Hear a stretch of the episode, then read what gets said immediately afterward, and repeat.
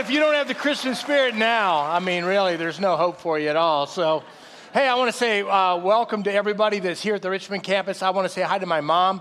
I talked to her this morning. She said it was snowing real hard where she is, and I told her I was wearing a red sweater today. She said, boy, you're really trying to pull off this Santa Claus thing, aren't you? So, so Mom, Merry Christmas to you. I get to see her next week, so I'm very excited about that. I got to see her last couple weeks ago, so that's a lot of fun. I want to say hi to everybody at the Mo City campus. I hope you're doing great. Go by and see Chad Harold. He'd love to introduce his family to you and wish you a Merry Christmas and get to know you. And then everybody at the Ramsey unit, Merry Christmas to you, fellas. I'm so glad you came to church today. To you, I know it's a tough time of the year for you and your family, but we're praying for you, and we're so glad you're at church today. I also don't want to leave out our West End friends. I got a text from Abe earlier. You know, the World Cup's going on, you know, the soccer thing. He said that time Argentina was winning. And he said he thought he was the only Latino in church, you know. So praying now, I think it's a tie. I don't know if can they end the final in a tie? Is there any Latinos here? Yeah, okay. No, Argentina scored. I just got getting an update now. Are y'all watching the game while I'm trying to speak? Abe, the Latinos are here, but they have their iPhones, okay? They're watching the game. So did Argentina win? No. It's still going on. Okay, well, let's just take a timeout. Let's all go to We've got something more important to talk about, maybe, I don't know. Somebody let me know, I guess, whenever. Hey, well, welcome. We're glad you're here. Please invite somebody to Christmas Eve. All three campuses have great services. We have like 27 services here at Richmond, but all the campuses have great services. They're great invites. They're 50-minute services. Candles are the thing. It's a great, great tradition. Please invite somebody to that. We've been talking over the last couple of weeks about miracles. And we've been talking about the fact that we need to believe in miracles. And I know you believe in science, okay? I do too. I believe totally in science. But I understand that there's something, the creator of the heavens and the earth is above all that. He doesn't circumvent that. He invented it. He created science. So there's no conflict for me in believing in the supernatural as well as the natural. In fact, if we don't believe in the supernatural, we're stuck. We're stuck in a dimension of time and space here on this planet for a limited number of years, and then it's over. And it's all predictable, and that's what causes us to lose hope. What gives us hope is the idea that things can change, that the unpredictable can happen, that the unthinkable could happen, that the miraculous can happen, that something could happen that we've never seen before or could never have guessed would ever happen again. In fact, our definition of a miracle is this: a surprising and welcome event it's not explicable by nature or scientific laws, and is therefore considered to be a work of the divine agency. In other words, it's something that you can't just put in a box and say, this is how it happens. In fact, what I've said theologically that I think is true, but people get screwed up all the time on, is you cannot conjure up a miracle. You can ask for one. You should. We should all ask him for one, but you can't conjure one up. And a lot of preachers, TV preachers, say, that's why I never want to be on TV. Anyway, they say things like, if you ask the right way, the reason you don't have your miracle is because you don't believe enough or you don't do this enough. And I don't believe any of that's true. I believe God's got a will, He's got a plan, He's working behind the scenes, and He's going to provide for you in miraculous ways and in natural ways, and God gets the glory for it all. And so miracles are not predictable, and you can't conjure one up, but man, we need them. Don't you need a miracle? Wouldn't you like to have a miracle right now? I mean, really, I'd love to have a miracle for sure. If you've got kids, you need a lot of miracles, you know, really. You see, the idea here is that God, if you believe in God, and I know not everybody here or West End or Missouri City believes in God, and everybody at the Ramsey unit, not everybody believes in God, but if you do believe in God, you have to believe that He's bigger than nature, that He's above nature. He can do anything He wants. And that's why we believe in the Christmas story, that a virgin became pregnant and gave birth to the Messiah, all God and all man. It was a miracle, and there's been plenty of those. You know what the biggest miracle is for you and me, though, day to day, is the need that we have for a miracle of change. Now, we can see change. We know we need change. We need our environment to change. We need our jobs to change. We need our spouses to change, and oh, please, God, let our kids change, you know, that kind of stuff, right? But the biggest and the hardest change is the change that we have in our own lives, like identifying the change that we need and then actually, you know, sort of making that change happen is extremely difficult. But when we lose the hope of change, well, we lose hope. Because when things are the same and we have to accept it, it's tough. Like when you lose somebody or when you get real sick or you lose your job, or you lose your health. And you think, at least I do, I kind of get obsessive like this. You think things will never change. And as soon as you think that, you lose hope. Things will never change. It's always going to be like this. You lose hope.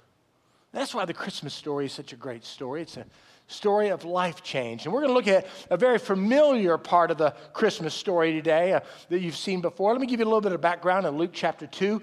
This is when a census was ordered, and Mary and Joseph had to make their way to Bethlehem from Nazareth. So they had to go to Bethlehem to be counted, and that's why they were there when she went into labor to give birth. And when that happened, this familiar story happened. Let's look at it. There were shepherds living out in the fields nearby, keeping watch over their flocks at night. And an angel of the Lord appeared to them, and the glory of the Lord shone around them, and they were freaked out. I like that version better, but they were terrified. And you know this. Listen, this is why I like the Bible. It's so real. It's so true. If an angel of the Lord appeared to you while you were out in the field watching your sheep, you would be scared. And so what I love is the accuracy of human emotions that's narrated in these stories, because that's how you and I would feel. We wouldn't go, hey, look at there, an angel. No, we would freak out. And that's what they did. They were terrified. And the angel said to them, do not be afraid, because I bring you good news that will cause great joy for, say that word right there, ready? All the people. All the people. All the people. There's good news for great joy for all the people. And then here's the news. Today, in the town of David, a Savior has been born to you. And then the description. He's the Messiah. He's the Lord. This is a sign to you. Now, I like that, because every time God does something miraculous, and well, not every time, but a lot of times when God does something miraculous, he says, look for this. It's a sign. Now, why does God do that? The reason God does that is, I think, because you and I have a propensity to explain away the supernatural. We have a way of rationalizing, oh, I know we thought we saw an angel, but what it really was a cloud formation. And we just kind of make our way, make our natural minds kind of understand the supernatural in natural ways, and it doesn't work that way. So the Lord says, look, here's the sign. Look at this sign. Here's the sign. Here's the sign for you.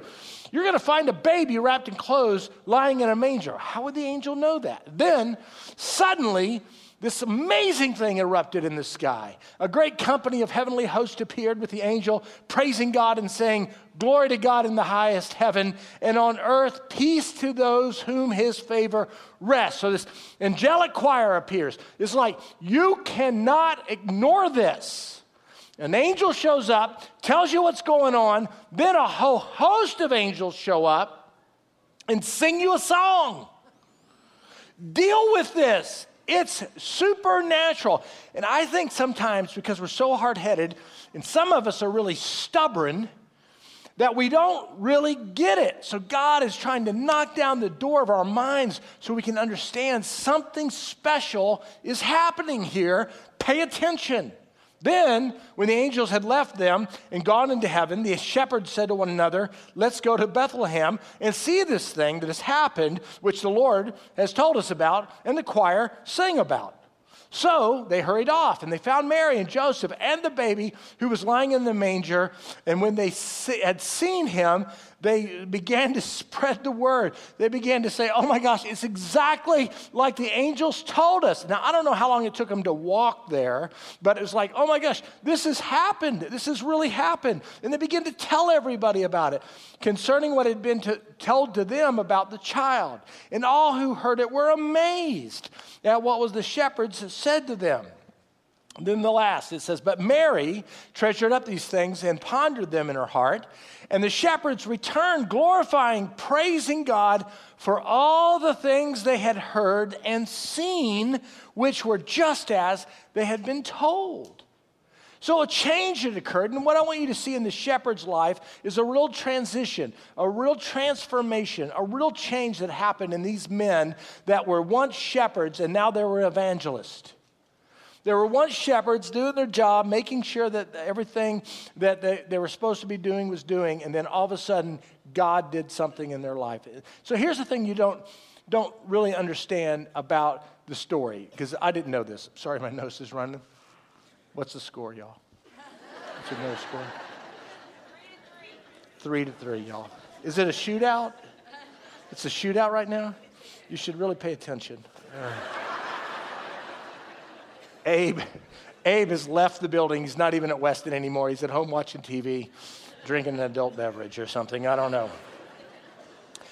Let me tell you about shepherds. Shepherds were kind of the bottom feeders of society. They were considered unclean and dirty, and they weren't invited to religious ceremonies, even though they were Jewish, and they were thieves and robbers because they were poor, and any advantage that they could gain by doing whatever they needed to do, they would do it. They were very poor. They didn't own land. They just watched sheep, and they sold off the wool, or sometimes they sold off the land. They were really considered in the culture as unrighteous.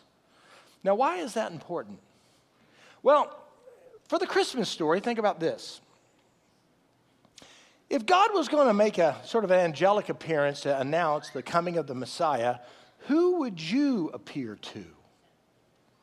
I'd go to the temple where the righteous people were, you know? I'd go out there where the Pharisees and the Sadducees and the rabbis and the holy people and the clean people and the rich people.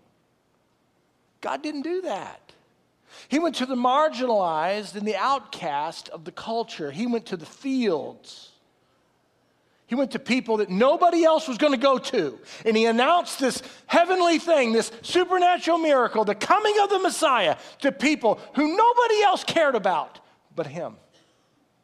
It's an amazing illustration of God's heart for those on the outskirts of our culture, of our society. The people we push away because they're unclean.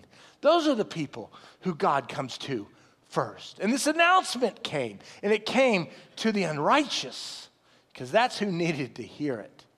There's so much packed into this description the angels gave of what they were going to find when they said they were going to find Jesus. They said he was going to find a savior, a rescuer, a redeemer, a deliverer. That's what a savior is.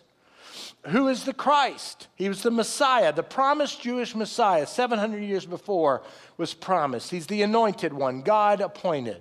And he was the Lord. He was the master and the ruler. I mean, there's so much in that description. They could have just said Emmanuel, or they could have just said Jesus, or they could have just said the Messiah. But they gave this very descriptive term of what they were going to find.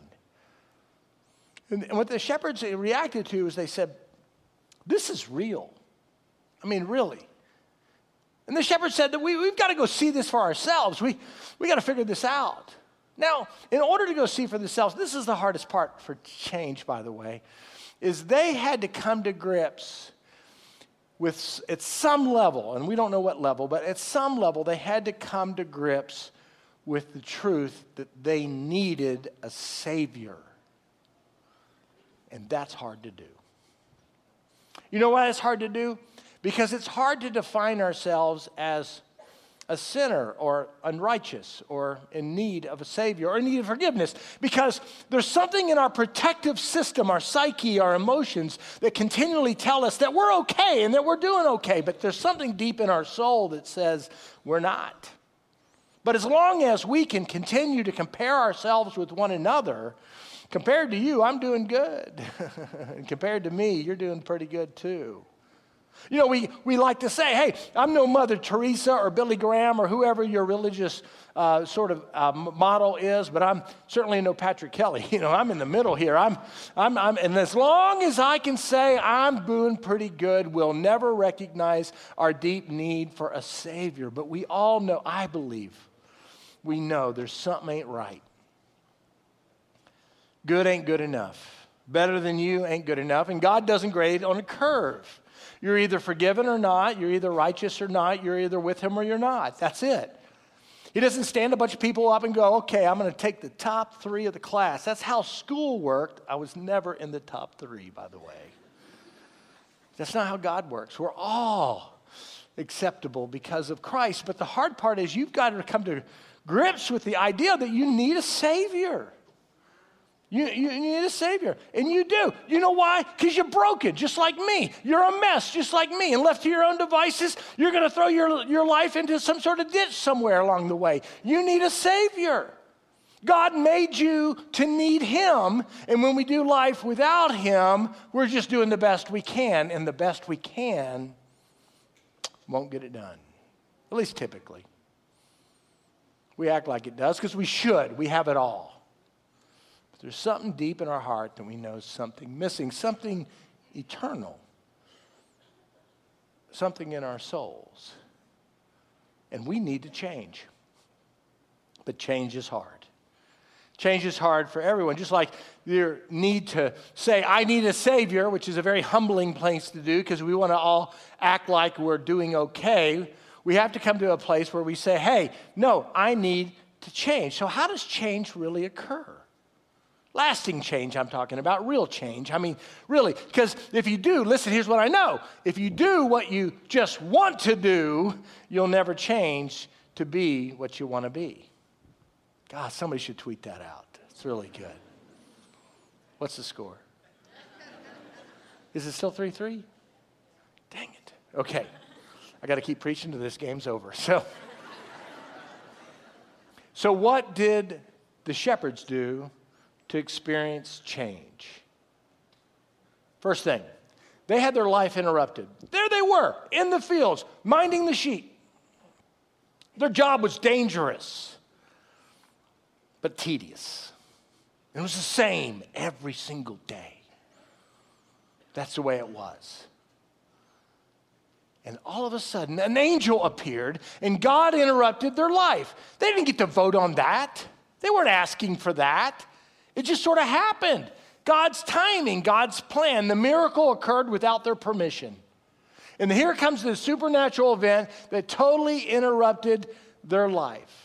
That's how change begins. And when an interruption occurs, maybe the interruption for you or me is your marriage isn't working, or your health's not working, or your mental health's not working, or your life's not working, or you're not happy, you're not peaceful, something's going on, your job's not working, your money's not working. I mean, yeah, something ain't working. That's the interruption.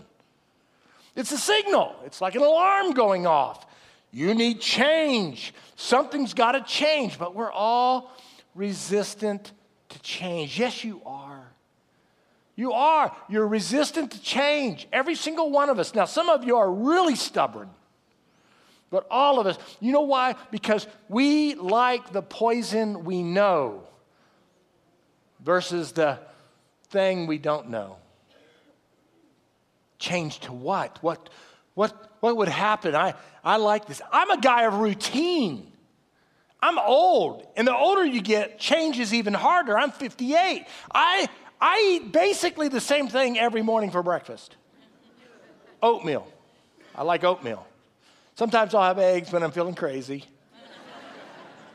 But mostly it's oatmeal. I like sitting in my chair. It's my chair. I like to come home and sit in that chair, and I like to watch sports. I like to watch. I like to talk to my remote control, and it just makes sports happen. And I like that. I like routine. I like the same thing. It's safe. It's predictable.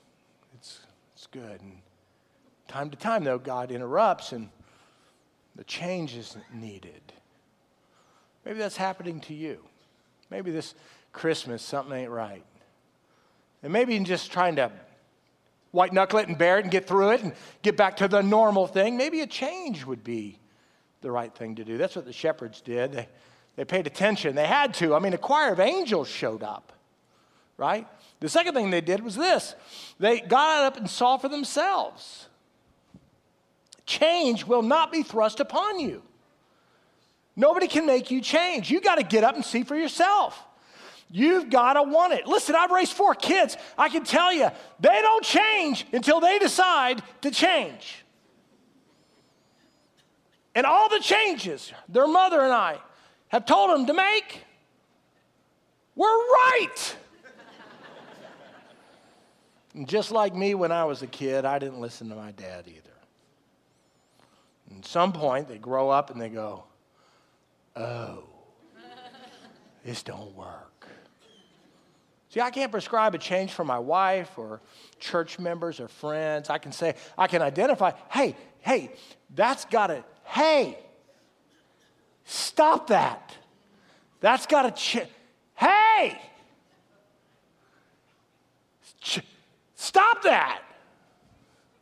And just like your kids, they'll go, oh, yeah, I totally see that. But until there's something deep and profound in them for them to get up off their routine and their predictable life and the way they're doing life and they're getting by in life, until they get up and go see for themselves, change ain't going to occur. Have you ever prayed for change? God, change me. And what do you think's going to happen? God's going to go, I've been waiting for you to ask. Zzz. You are now patient and kind and considerate. And you eat all the right foods, and oh, you want more change.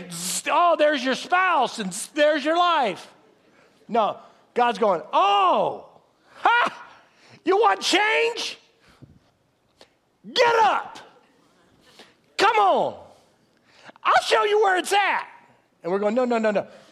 I got 12 minutes. Can you, I got to take this call. Okay, can you change me now? And God's going, no. How long did the shepherds have to walk to get to Bethlehem? I don't know. We're not told. But it wasn't easy. And change isn't easy, and it takes time. Third thing they did, and this is really important, they experienced the truth of Jesus. They saw for themselves, and they saw the truth. And the truth of the thing that keeps us away from change is believing a lie. And lies are so much easier to believe, because they comfort us. Change is aggravating. And when they saw the truth of Jesus lying in the manger, Mary and Joseph, just like the angels told, they experienced something that was so true they couldn't deny it anymore. And change began to occur. And they walked in there as the unrighteous, and they left as the righteous. They walked in there one way, trying to get through another night of watching sheep, and they left there praising God, telling other people what they'd seen. A real and lasting change. That's how it happens. Your life gets interrupted. You get up off your routine and you say, I got to do something different. And you go find the truth. That last part's tough, man. Because I know you think. I know you think what you think is true. But I'll tell you, because I'm your friend. Not everything you think is true is true. And I'll tell you another thing. Not everything you think is not true is not true. And your responsibility is to find the truth. Seek the truth. Because the truth will set you what? Free. The truth will set you free. But we take comfort in our lies. I do. I had it kind of happen to me this year. A lot of you, and I've really appreciated this, I really have walked up to me and said, Pastor, man, you have lost so much weight. Yeah. And I appreciate you saying, and I'm so glad you only comment on it's going down. Like, it would be such a bummer if when I'm gaining weight, you know, you've been around for a long time. That's a roller coaster for me. And I'm so glad you don't come up to me and go, Pastor, you've been gaining so much weight. You look full and healthy. You don't do that, thank you. But a lot of you said, Pastor, you lost so much weight. How did it happen? Well, food's always been a problem for me. My weight's always been a problem for me. But in August of this year, I went to the doctor. And I go to this doctor every year. I love this guy. He's a Jewish doctor. Man, he's awesome. He doesn't care one iota that I'm a pastor, okay? We have a lot of fun together. Terribly inappropriate. Can't talk to you about it now, but... awful what he does to me. Anyway, so he gave me the normal thing. He said to me, Patrick, listen, you got to lose 25 pounds. I know, Doc. No, he said, listen, I'm tired of talking to you about this. You're fat and you're out of shape. And every year, here's what he said to me.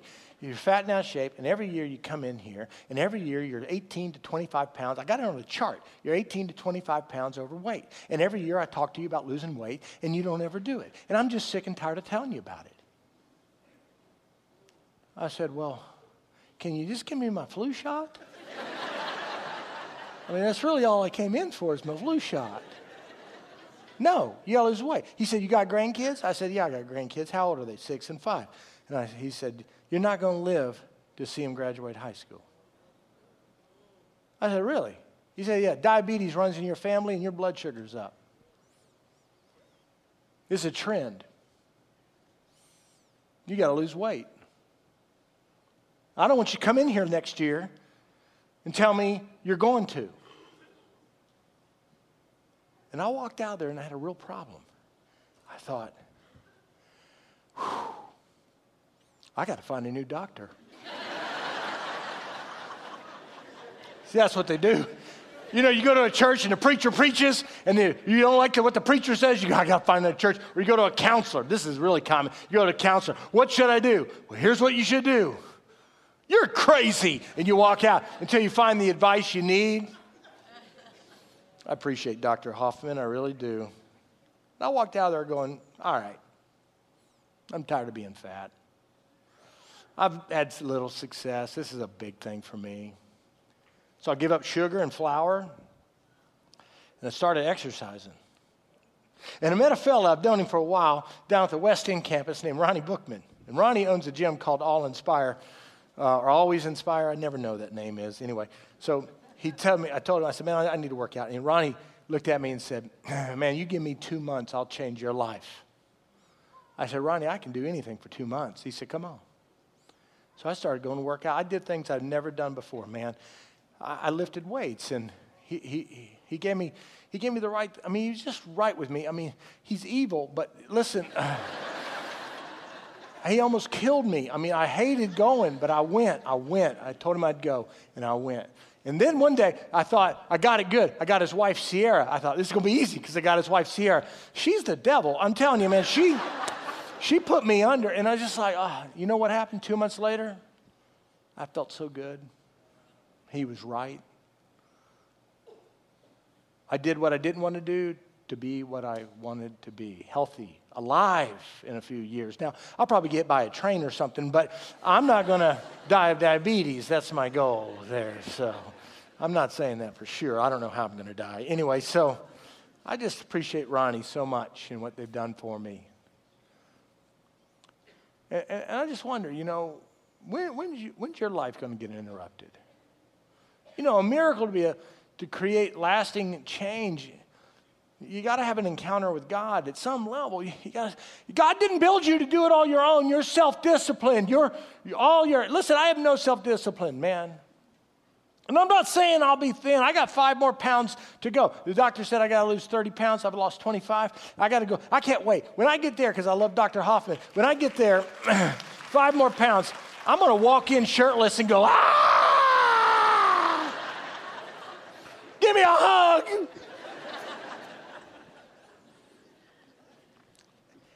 I might be fat again. I don't know.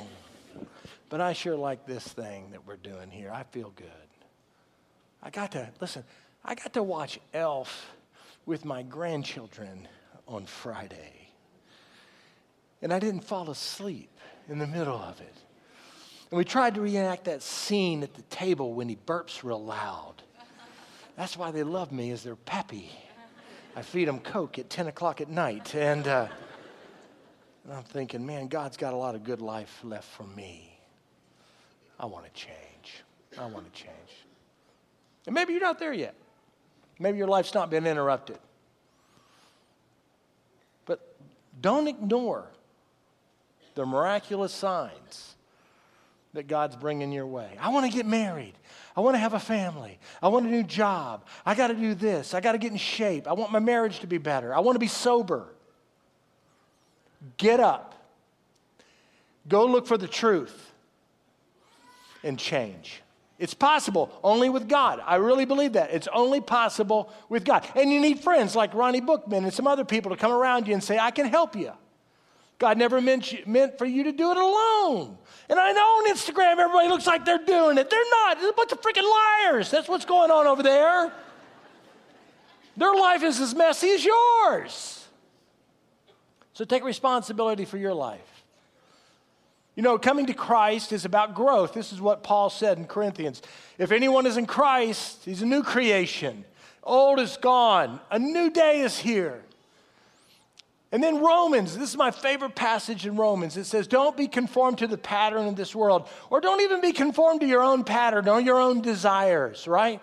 But be transformed by renewing your mind, by thinking differently. I'm a bit interrupted here. I gotta go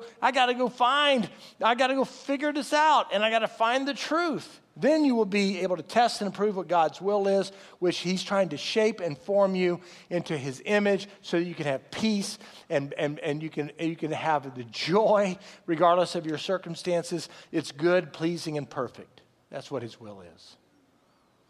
So I don't know what change you need to make, but it's a miracle to have change. It's a miracle I'm not the way I was a year ago or 5 years ago or 10 years ago. I want to be different. I got a lot more to do. So do you. That's why we're in it together. We're going to change. It's not going to be easy, but man, we'll tell other people all that God has done in our lives. It'll be such a joy. Let's pray about it. Will you pray with me? Father in heaven, we thank you so much for loving us, for caring for us, and not leaving us the way we are. And if you're here in Missouri City or West End at the Ramsey unit, and you've never given your life to Jesus, this is the day. This is your time to say, I believe. Your life's been interrupted. You showed up at church. Your life's been interrupted. Now believe. Accept the fact that you need a Savior and that Jesus is it and that he died on the cross and he was buried and he rose again. And you want that life. You're not going to be perfect. You're not even going to come to church much. I get it. But you want to know God, your Creator. And God will change you from unrighteous to righteous in the blink of an eye with a simple prayer of faith. It's not about being good. It's about being his. So, God, we thank you that we don't have to just accept the inevitable, that a miracle can happen and change is possible. And that gives us hope today. And we pray all this in Jesus' name. Amen.